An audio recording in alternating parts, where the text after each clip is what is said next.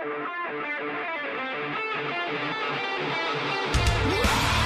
you.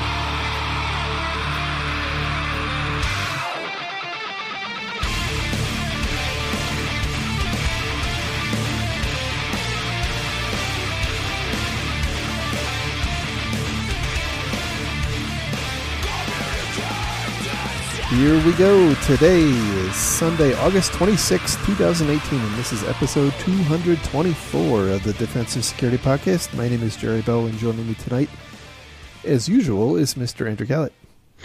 Hey, Jerry, how are you, sir? It's been a while.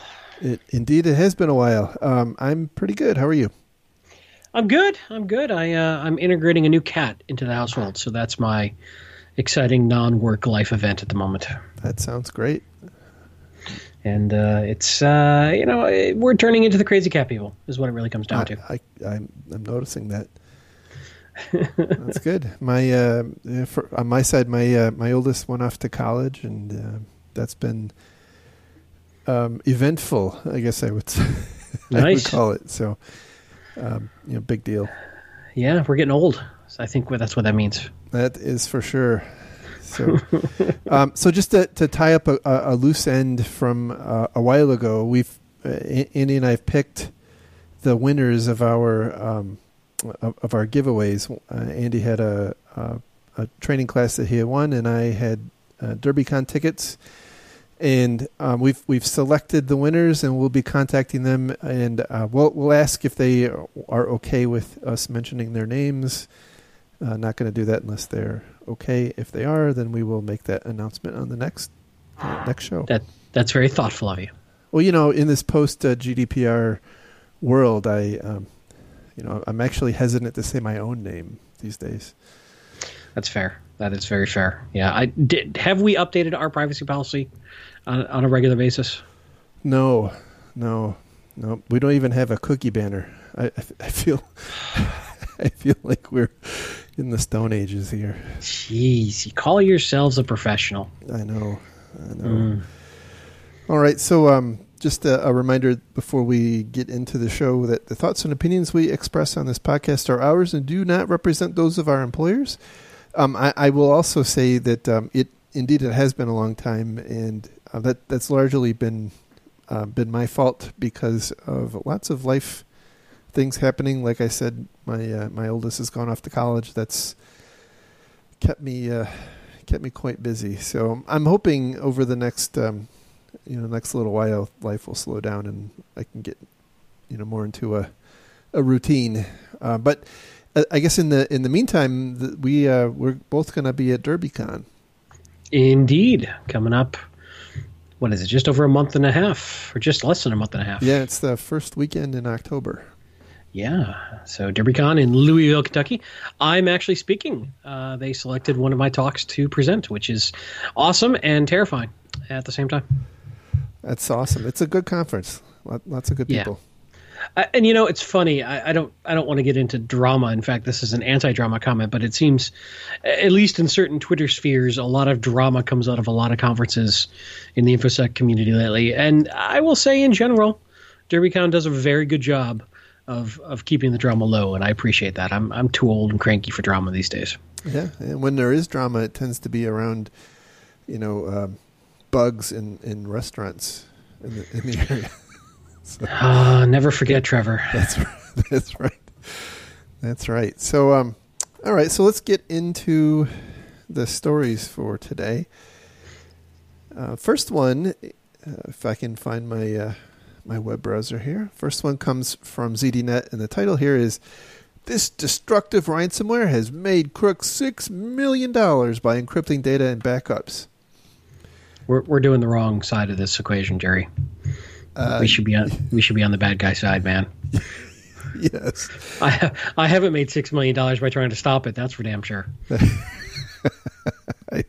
I, think you're I think you're you may be onto something. uh, so so yeah, the um, Sam is is of course what they're talking about here, and Sam it, it has been in the news. We've talked about it on a number of uh, shows in the past. It's um, kind of most notably hit, uh, for instance, the city of Atlanta and a, a couple of other high profile governments and um, it, you know it's it's uh, uh, distinguished from a lot of what I'll call the commodity type ransomware, which is really uh, um, you know kind of an individual oriented ransomware where this is more of an organization focused ransomware. And so in this particular article they actually talk about um, in, in, some amount of depth the actual method of of uh, you know of infection and, and propagation and, and some details that I hadn't seen about SamSam before so I thought that was was pretty good and you know as as the the title leads you to believe, this is actually uh, you know par- uh, apparently a somewhat uh, prolific piece of uh, you know of attack tactic. So um, anyway, there, there's apparently by by looking at the Bitcoin addresses that are being used, uh, researchers have figured out that the um, this group is and is by the way is believed to be one group uh, doing all this is um, collecting payments from about 10 victims, up to 10 victims per month. And over the past year, they they, they estimate was about 5.9 million dollars, um, which is quite a quite a lot of money. Apparently, the the um, the payments they're saying regularly exceed on a per victim basis. Uh, they regularly exceed fifty thousand bucks. So it's yeah. If they're going after enterprises, that changes the equation a bit for what is a valid you know price to ask for. Uh, so that makes sense. Whereas when we saw these sort of ransomware going after individuals, it was usually in the sub thousand dollar category. Yeah, hundreds, so hundreds of dollars, right? Yeah, it's interesting, and I, I don't think they really speculate in this particular article, but it makes you wonder who is behind this particular, uh, you know, attack. Is it is it just organized crime? Is it just a group? Is it a nation state funneling black projects? Who knows? Yeah, the, the, I can tell you, it's it's not me. I can tell you that.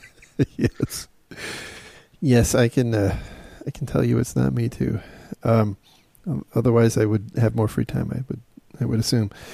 Uh, so, so anyway, the, the the way that this uh, SamSam is uh, apparently getting into networks is through RDP connections.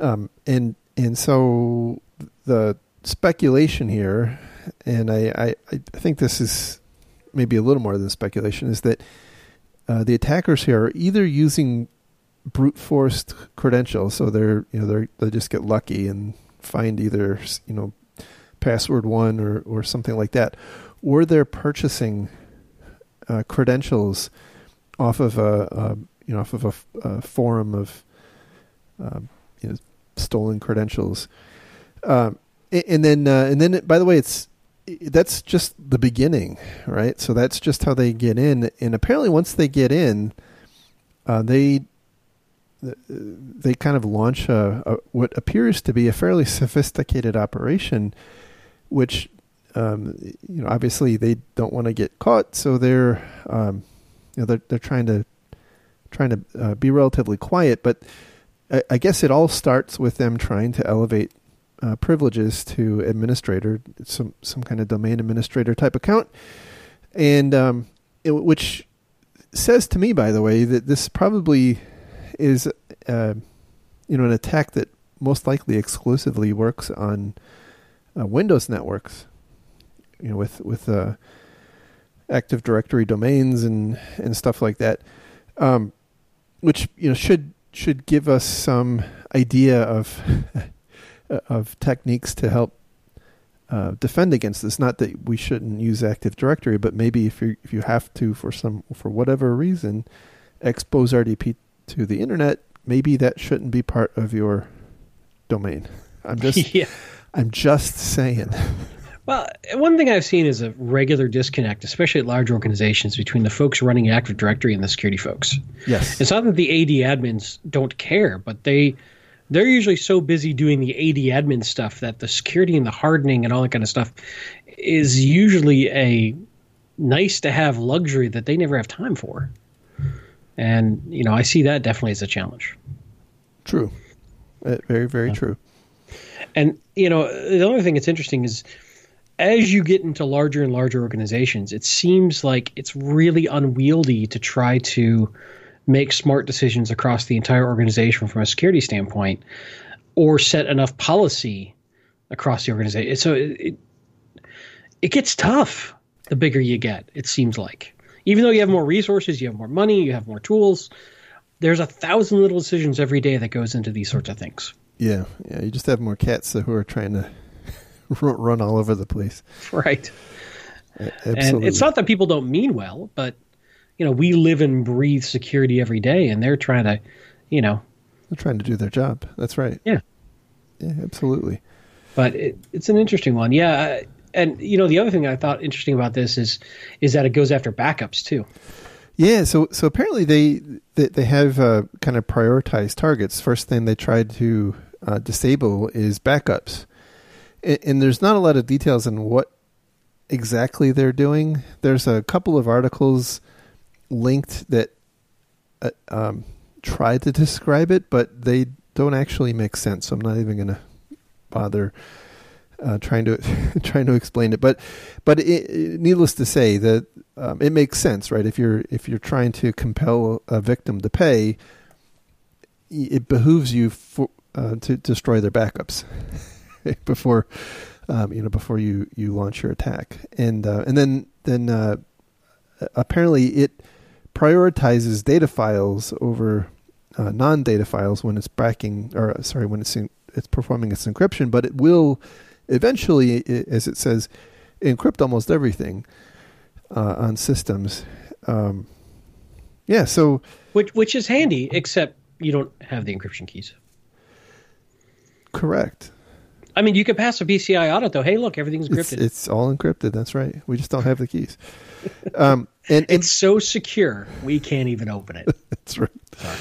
And uh, and and so so they, they actually do go on to say that the um, the attacker, I guess, is relatively reliable in terms of uh, per- providing the decryption keys if you pay. Um, but the but they point out that the process of decrypting is kind of an exercise left to the organization. Right? They give you they give you the tool and the and the private key to decrypt the files, but that's basically all you get. You got to. You know, the bad guys, they're missing a perfect business opportunity. So now they could offer a decryption as a service for a small additional fee. Yeah, they need like some kind of plugin that works with like LANDesk yeah. and BigFix and you Tell know you what, fifty grand for the key, an extra ten grand, and we've got an automated tool that'll help you restore everything, a help desk that you can call into, Right. You know. Right. I mean, look at look I, at the money they're leaving on the table here. I. Why are we still on the good guy side? Because we have brilliant bad guy ideas. anyway, um, so let's move on to the next story. Uh, this one comes from bleepingcomputer.com, and the title here is Reddit announces security breach after hackers bypass staff's two factor authentication. Uh, this was a this was big news a couple of weeks back. Um, Reddit, most of the internet, you know, has at some point been on Reddit, and um, apparently, some unknown attacker compromised uh, an uh, Reddit administrator's account, and that, by the way, is kind of a complicated process, and and there's some open questions on this because, you know, they would have had to know the user ID the password and the phone number in order to perpetrate this attack. But um, it, you know, effectively, the two-factor solution, and the, uh, if you were, if you happen to be engaged at social me- in social media at all, you probably saw another bout of the SMS is not two-factor um, hoopla that that kind of uh, pops up every now and then when something like this happens. But you know, basically, uh, Reddit did apparently use SMS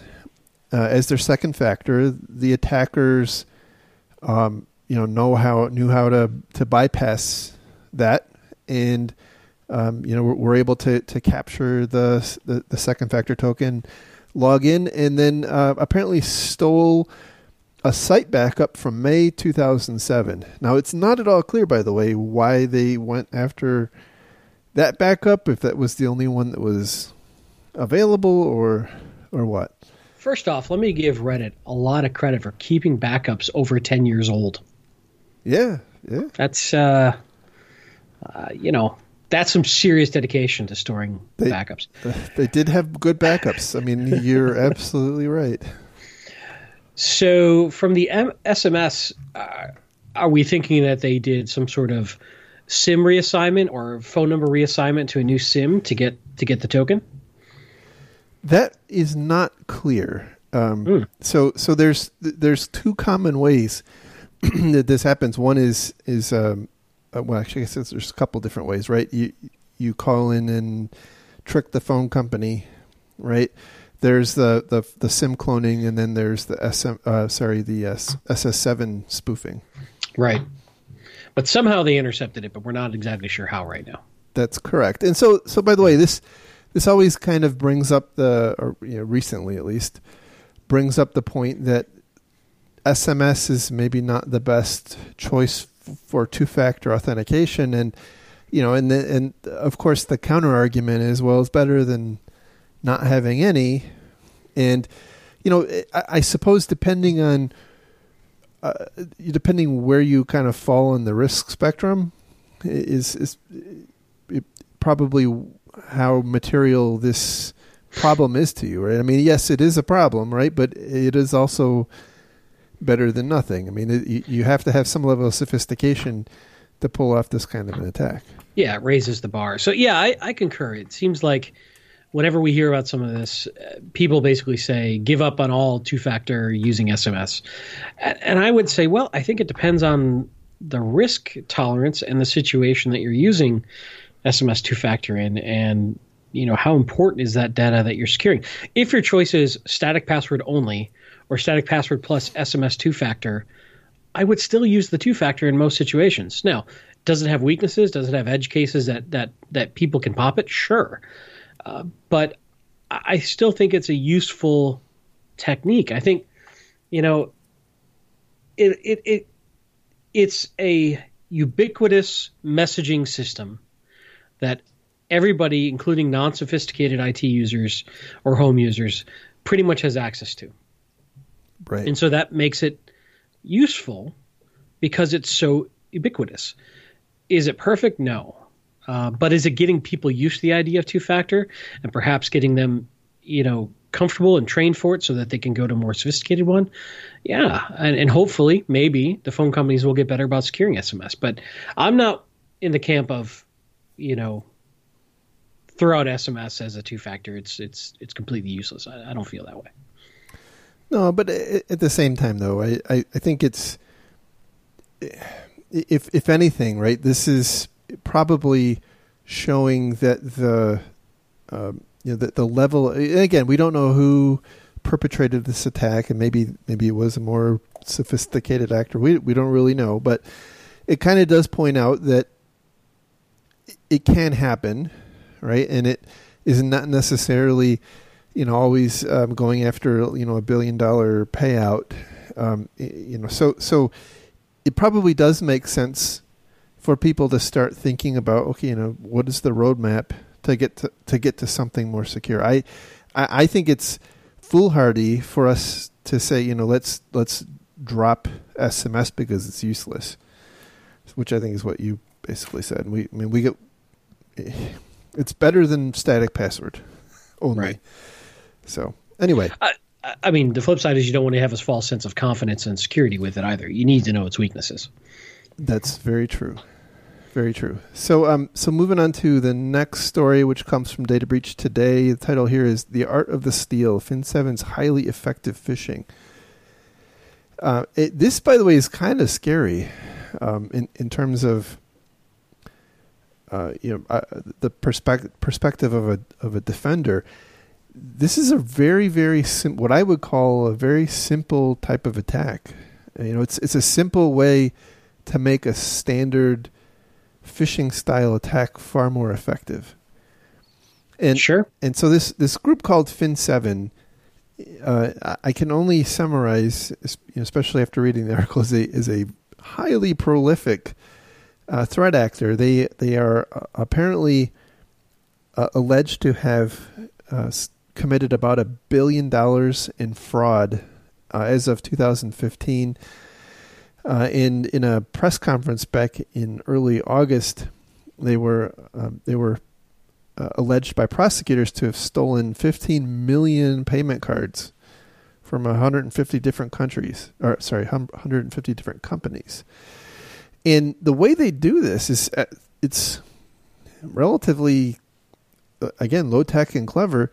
They're sending traditional phishing emails with attachments, you know, uh, obviously Trojan attachments, but then they call their victims. So so they're they're they're doing a little, you know, what appears to be a, a fairly abbreviated amount of research on the intended victim to find, you know, who in the organi- organization should they target and what should the email look like. And then, thank you, LinkedIn. Yeah, and and then they give them a call saying, "Hey, uh, you know, like they they in this article they they use the example of scheduling catering, right? They they um, you know they'll they'll uh, they'll send an email saying, you know, hey, I'm I'm whoever from uh, you know, from a, a company and I need uh, you know I need to to place a catering order, and then uh, um, then they'll call and say, hey, you know, just so you know, um, I I need your help, right? I I'm I, I need need you to uh, arrange for this uh, you know this dinner party or, or what have you, and and the article here goes on to point out this is a really really difficult thing for organizations to counter with training alone because Yep. People are, um, you know, they, they, they kind of point out that like there are people who are paid to open email attachments and, and then they, they go even further to say, look,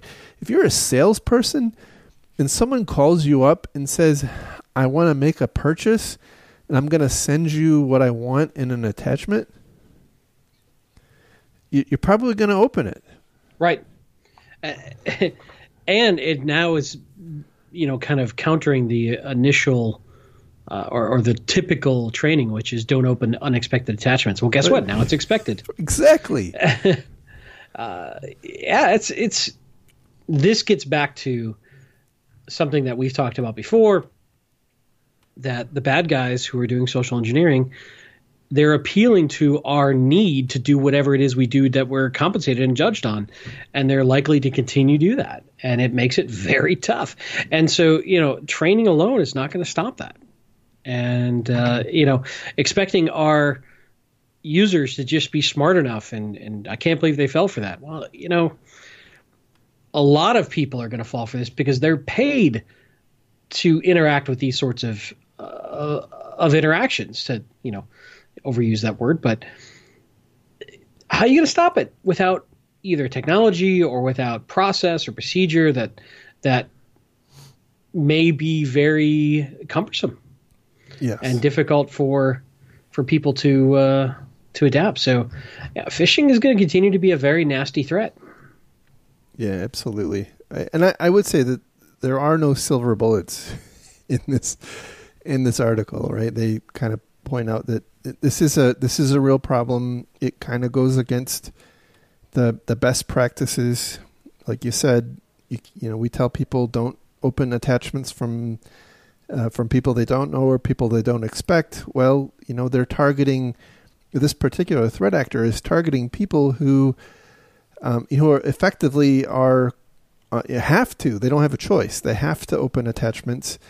Um, and and then by the way, they kind of disarm the one you know the, the, the one caveat is well you know you shouldn't open an attachment that you aren't expecting and they they counter that by uh, you know by having that that phone call and so I would say I would characterize it that this um this threat actor has found a way to do highly effective phishing at scale. I mean, I don't know how much money they or how much time and effort they're putting into researching each of their customer each uh, customers each of their victims here but I suspect it's not a ton. And like you said, you know, groups like LinkedIn or, or sites like LinkedIn make this um, you know, relatively straightforward. And I, I, I would imagine that, you know, that if the, if this organization is kind of what I'm thinking, they they probably have uh, kind of scripted this out, like you know how, how to how to identify who to target and um, you know and whatnot. So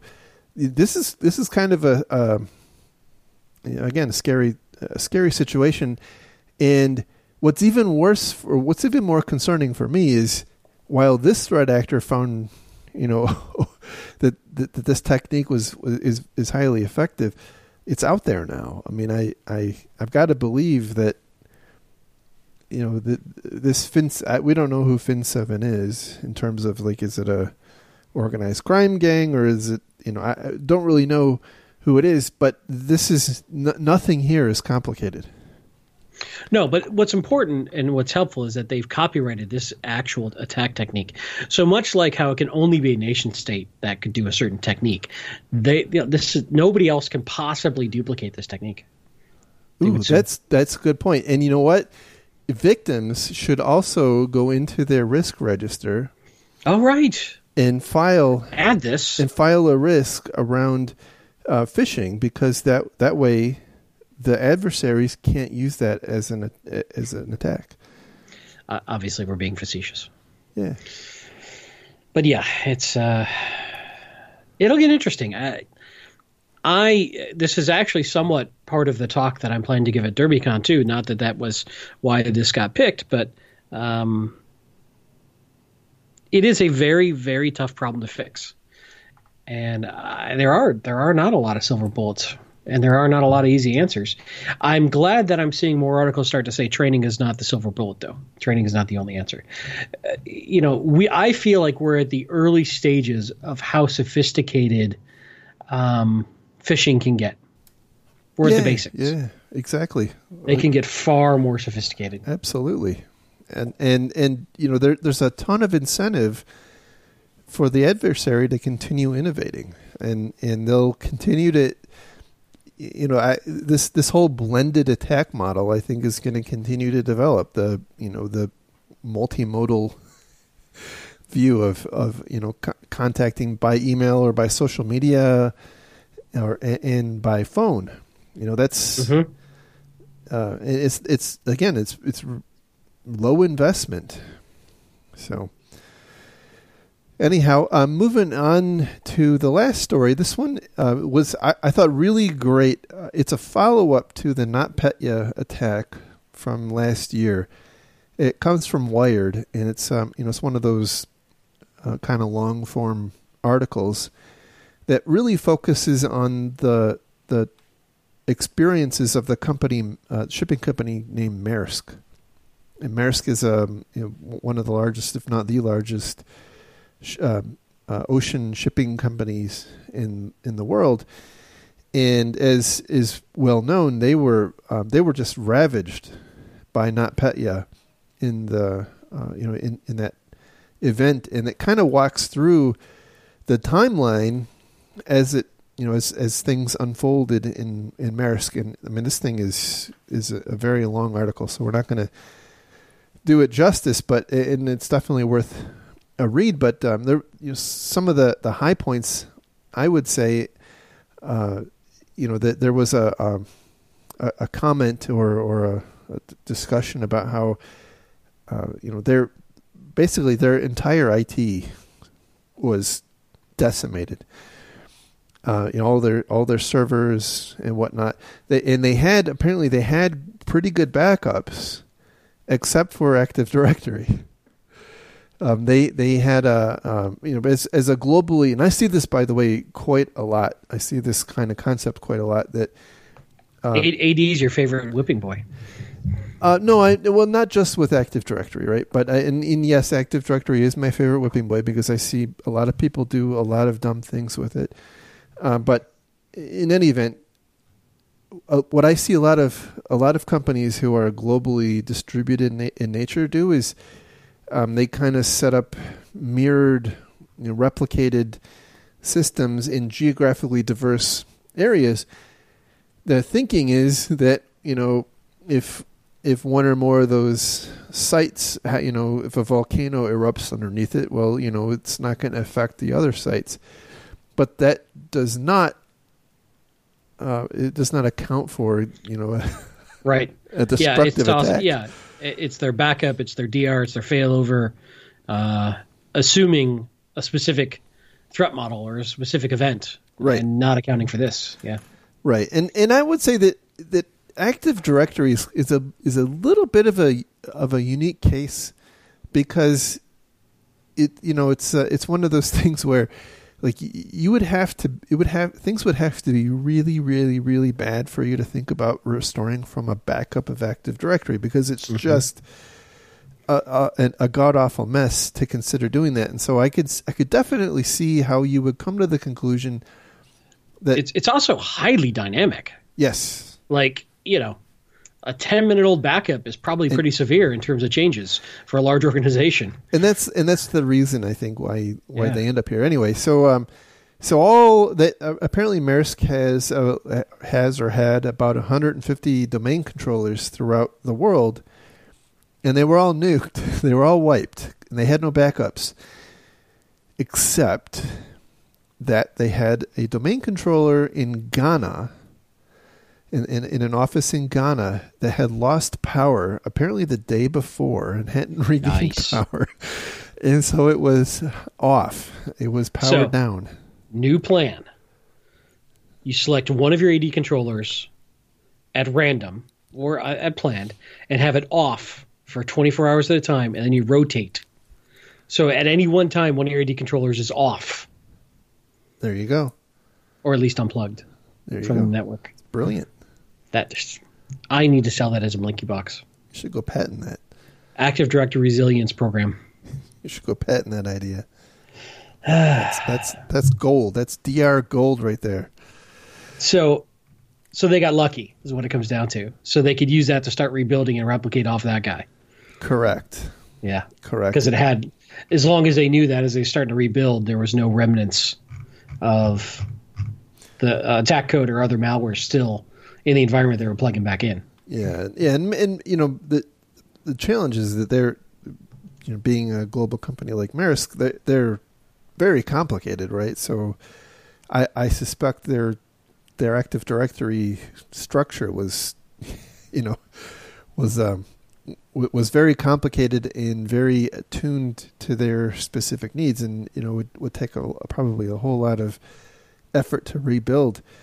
So um so uh, they they actually t- uh, talk a, a little bit about some of the challenges they had in recovering the backup because they they wanted to uh, transfer it over the internet, but found that it was going to take like weeks um, because of the the speed of the connection out, out of Ghana, and so they were going to send someone from the their their London recovery um, command center, you know, but nobody there had a passport to get in into Ghana, so they decided to have um, someone from uh, from London meet s- someone from Ghana at an airport in Nigeria, and and kind of handed off the the hard drive. I'm sure that didn't look suspicious at all to. Uh, i think i read about this in a william gibson novel back in Yeah.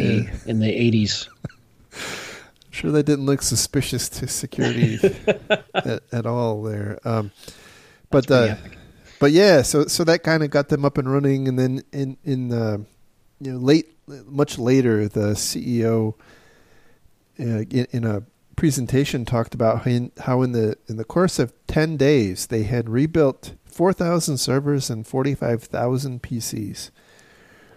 But but Man. even so, they um, as they as the article says here that you know even even at that the the actual recovery continued on 24 by 7 for another 2 months after that. I can't even imagine what it was like to be in their it department for that. It's it's really crazy when you, you read through some of the stuff here and, and keep in mind this is um, you know it's it's Maersk right? They they have giant giant con, you know uh, ships with full of containers and they talk Mhm. about how um, how they were processing orders via WhatsApp and and uh, and personal Gmail accounts and whatnot and so you know, the the one thing that that kind of got me thinking is, and maybe this doesn't make sense for every company, right? But I, I guess if you're, especially if you're like some kind of systemically important business to the you know to the world like you you probably need to have a, a, kind of a scorched earth plan like what happens if you get Sony. Well, I was thinking about that, and I was thinking about is that really valid? Is that such an edge case that spending the resources and the time to keep that plan up to date a waste? I, I how mean, much of a plan does it need to be? You know, I mean, like uh, but you've worked at large companies. I've worked at large companies. Those things take on a life of their own, and then they got to be updated quarterly, and then they got to be vetted, um, you yeah, know, et cetera, et cetera. Internal audit has to come and then, in and looks at it, and then blah, tested, blah, blah. and then yeah. I mean, I, I hear what you're saying, but it, it makes sense at an abstract level. But then I think about all the bureaucracy that spins up around these things and the life of their own that they take on, and I I fear that you have a finite amount of resources. And clearly, this is a terrible event. And I'm sure that they wish they would have had a plan. Mm-hmm. But on the likelihood scale, is there other areas that they should be spending those resources on? That's more likely to hit them. Probably so. Probably so. But I guess when I'm uh, when I say have a plan, I'm I'm not thinking have a you know have a binder right? I'm thinking like what would you do? You know would you tell people to to use gmail or to use whatsapp? Maybe yeah. maybe it's just something that's in the back of your mind. You don't ever write it down. You know but if it did happen what would you do? That's a good question. Uh, before or after i short the stock?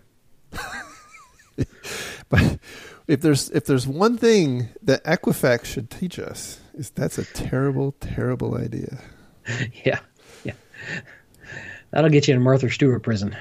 Yeah, yeah. Um, which, by the way, I think we talked about that, but I think uh, the second the second IT person associated with Equifax was just convicted of insider yeah. trading. So you know, yeah, don't don't do what I just said, guys. Wa- watch yourselves.